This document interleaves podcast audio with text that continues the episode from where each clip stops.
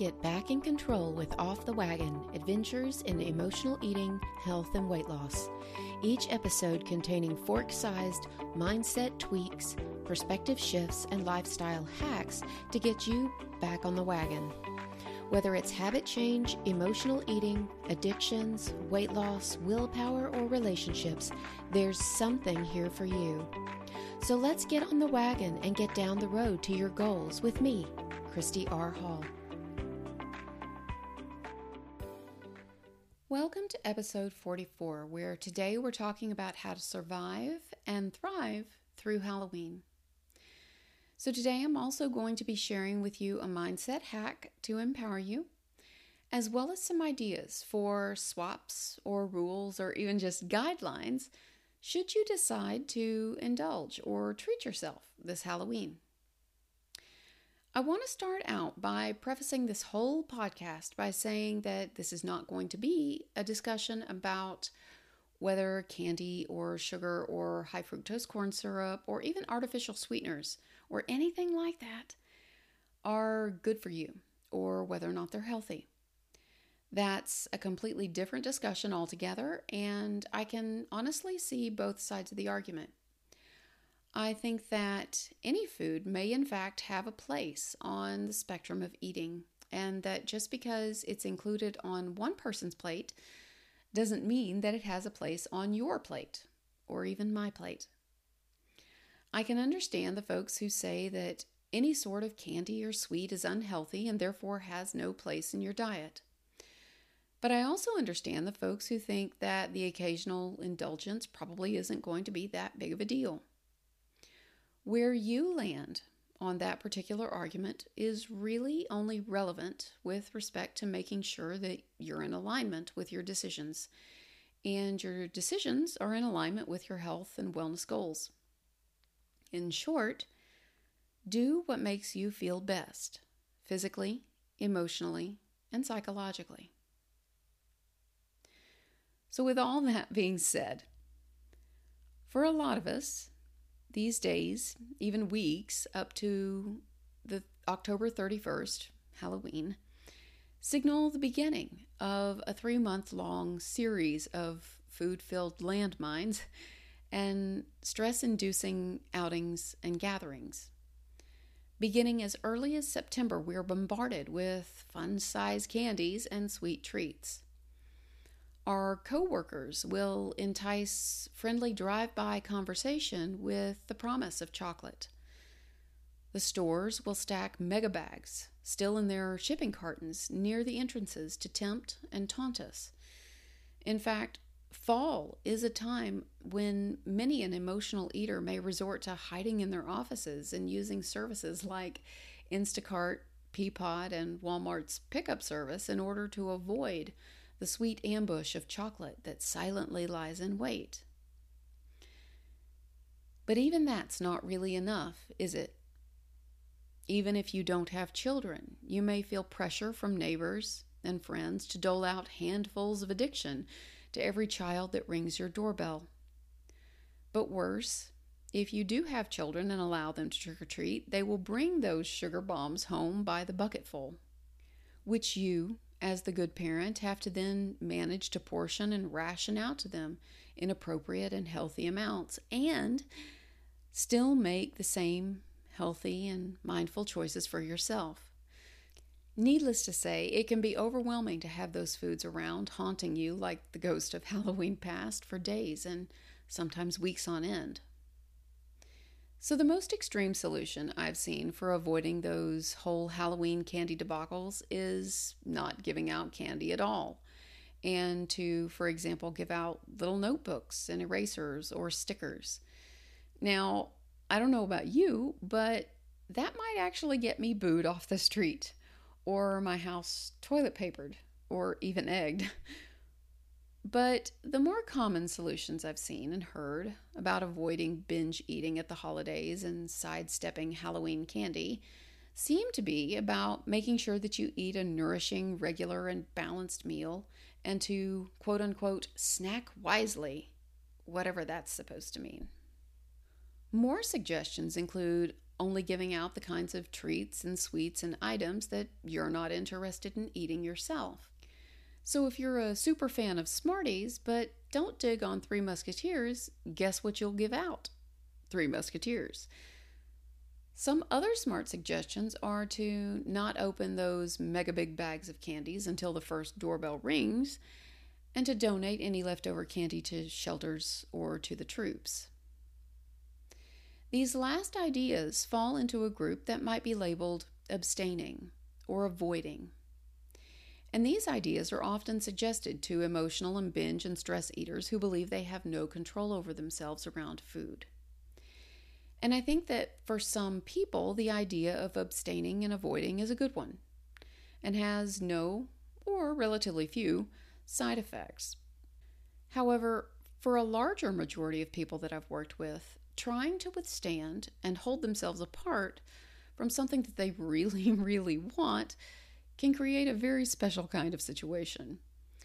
That is a situation where they find themselves hoarding food, hiding, sneak eating, and eating in secret. These behaviors create guilt and negative feelings about themselves, about their coping skills, and about their ability to withstand certain foods that, in turn, often create enough negative energy to then trigger a binge eating episode, which is what they were ultimately trying to avoid. But one of the problems I've always had with this idea that you should clean out your cupboards and pantry of all tempting and bingeable foods is that it's disempowering. It's you giving your power away to a food and saying that you have no control around that food. And believe me, I understand the feelings behind that. I understand the thoughts. I get that the reason why you may believe that you cannot control yourself around a particular food is because you rarely do. But just because you don't does not mean that you can't or that you're incapable. So, again, if you're listening to this podcast close to the release date, then it's around Halloween. In my house, Halloween is more of a season rather than a day. And it starts on or about the autumn equinox. And one of the big things that happens in my house during the Halloween season is we watch lots of horror movies. Now, there's a horror movie based on a series of three Stephen King short stories called Cat's Eye. It's from 1985. And one of the short stories in it is called Quitters Inc. The story itself is about a man who wants to quit smoking and goes to Quitters Inc. to get help. This company uses what you might call excessive techniques to get people to quit smoking. If clients smoke, they receive escalating and worse punishments. The catch is that it's not the client that receives the punishment, but their loved ones and family. I don't want to ruin it for you if you've never seen it. But I do want to pose this question to you because I think it's interesting. Let's say if you knew that a loved one, a friend, a family member, even a pet, would be harmed if you ever touched chocolate, Halloween candy, Heath bars, Reese's Pieces, whatever it is, ever again, wouldn't you promise? Wouldn't you commit to stay away from that item? Wouldn't you commit and promise to stay away from chocolate? Wouldn't you keep that promise for the rest of your life? And let me take it one step further. Would you feel sad and deprived because you gave it up for your loved one? Chances are you would promise and you would keep that promise and you wouldn't feel a bit bad about it. So let me ask you again how's that for having willpower? Strength. How's that for controlling yourself around food? But I do get it. You're not likely to go around trying to trick yourself into believing that your friends or family will be harmed if you don't stay away from those treats. Although you could if you were serious about giving them up. And in fact, it's that same basic principle that turns people off of smoking or drinking or even wheat. Finding out that smoking will cause the cancer to come back makes people decide to never smoke again. Figuring out that drinking has caused their fatty liver or cirrhosis may compel them to never drink again. Determining that wheat is what's making them feel so bad may make people give up bread and pasta. But the thing I've found with many emotional eaters and professional dieters is that when we're talking about emotional eating, eating a balanced meal has very little to do with emotional eating. Eating a balanced meal will help with balancing blood sugar, which will help with managing sugar cravings. But not all sugar cravings are a sign of emotional eating. And not all emotional eating cravings are for sugar. And snacking smart, and by this, we'll just assume that we're talking about the idea that you should keep a package of almonds or walnuts or something around in your desk or your purse or your car to ensure that you don't have to resort to the vending machine. That's really about managing hunger which again is really about managing blood sugar. And the thing about true emotional eating is that it has nothing to do with blood sugar. It has nothing to do with biological hunger. An emotional eater can eat a meal of chicken and broccoli with a healthy fat and maybe a complex carb and be completely sated, no longer hungry. But then, if they're triggered by an event, situation, thought, or even a feeling or emotion may find themselves eating again in spite of their fullness, in spite of their meal's nutrient density. So I think it's important as we go into Halloween and even the holiday season to be really in touch with who we are, what we're capable of, and what we want. When I say who we are, I mean who we are as eaters.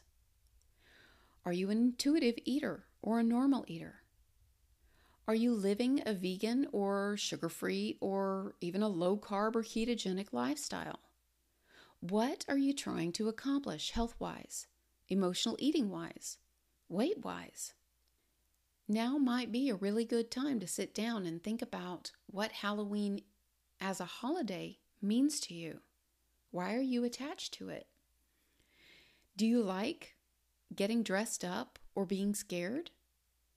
Do you like decorating and decorations? Do you like giving things out to others? Is it the special occasion of it? Is it that it only comes once a year? When you dive deep, you may find that it's less about the sweet treats and more about something else.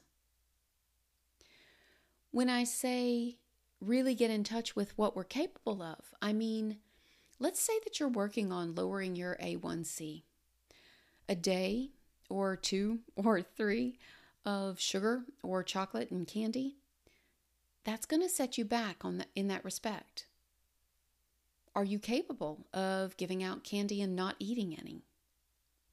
Let's say you're working on your coping skills and have avoided sneak eating for weeks.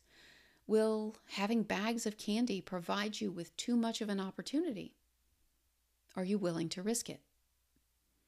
And I'll be honest, this one is always hard for my clients, and it's been hard for me too, because we usually want to believe that we are bigger and bolder and stronger than our food issues.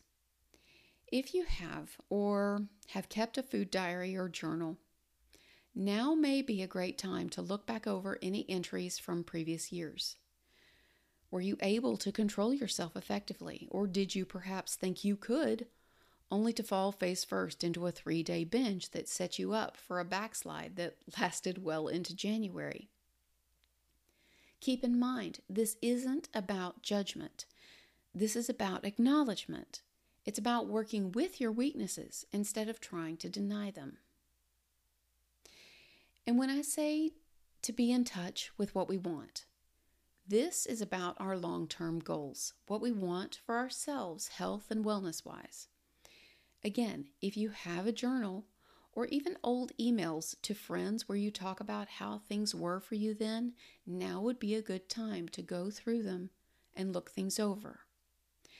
We've talked about it before. As we gain distance from our pain points and things start to get better, we forget about how bad things really were. Even reviewing any progress you've recently made can help you stay on track. So let's say that when you think about skipping Halloween, abstaining, avoiding the candy and the trick or treaters, that you feel left out and deprived. What can you do about that? Well, here are a couple of suggestions that I have and ones that I've used. Suggestion number one is when you open up the bags to give to the kids that stop by, take out one piece and set it aside for you. Now you get to decide whether that's one piece per bag or one piece per type or 10 pieces or whatever. But set it aside before you start doling it out. This becomes your trick or treat bag of candy. Then you get to choose if you eat it all that night or savor it and dole it out over the next days and weeks ahead. Personally, I think this is a great example to set for the kids. And I've had several clients do something similar with their kids after they got home with fairly good results. Option number two is to buy something extra special just for you that you keep until Halloween night. Then, when everyone else is eating their candy, you get to have your extra special, whatever it is. Suggestion number three is to consider a swap. There are many, many, many, many sugar free and stevia sweetened varieties of candies and chocolates out there now. And depending on your sensitivity to sugars or sweeteners, you may be able to have one of these sweet treats without triggering sugar cravings that last for days or even a binge.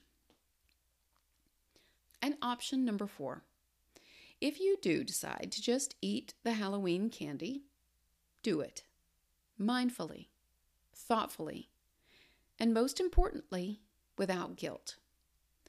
Research shows that when we feel guilty about a food or our food choices, we actually activate our reward centers, which makes it more likely that we will make that poor choice again. Ultimately, though, it's important to point out here that if you find that you're consistently feeling deprived or tempted around Halloween or any of the holidays, that the tips I've shared here are really just a patch or a band aid. The fix or the solution is to uncover the real cause for why you feel the way you do and resolve it. Then you won't need the swaps or the tips or the tricks. I hope this has been helpful for you today.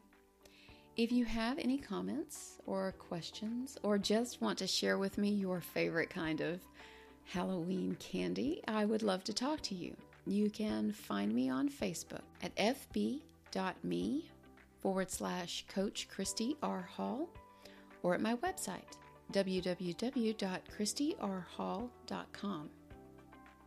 I hope you have a wonderful and healthy and happy Halloween, and I'll talk to you soon.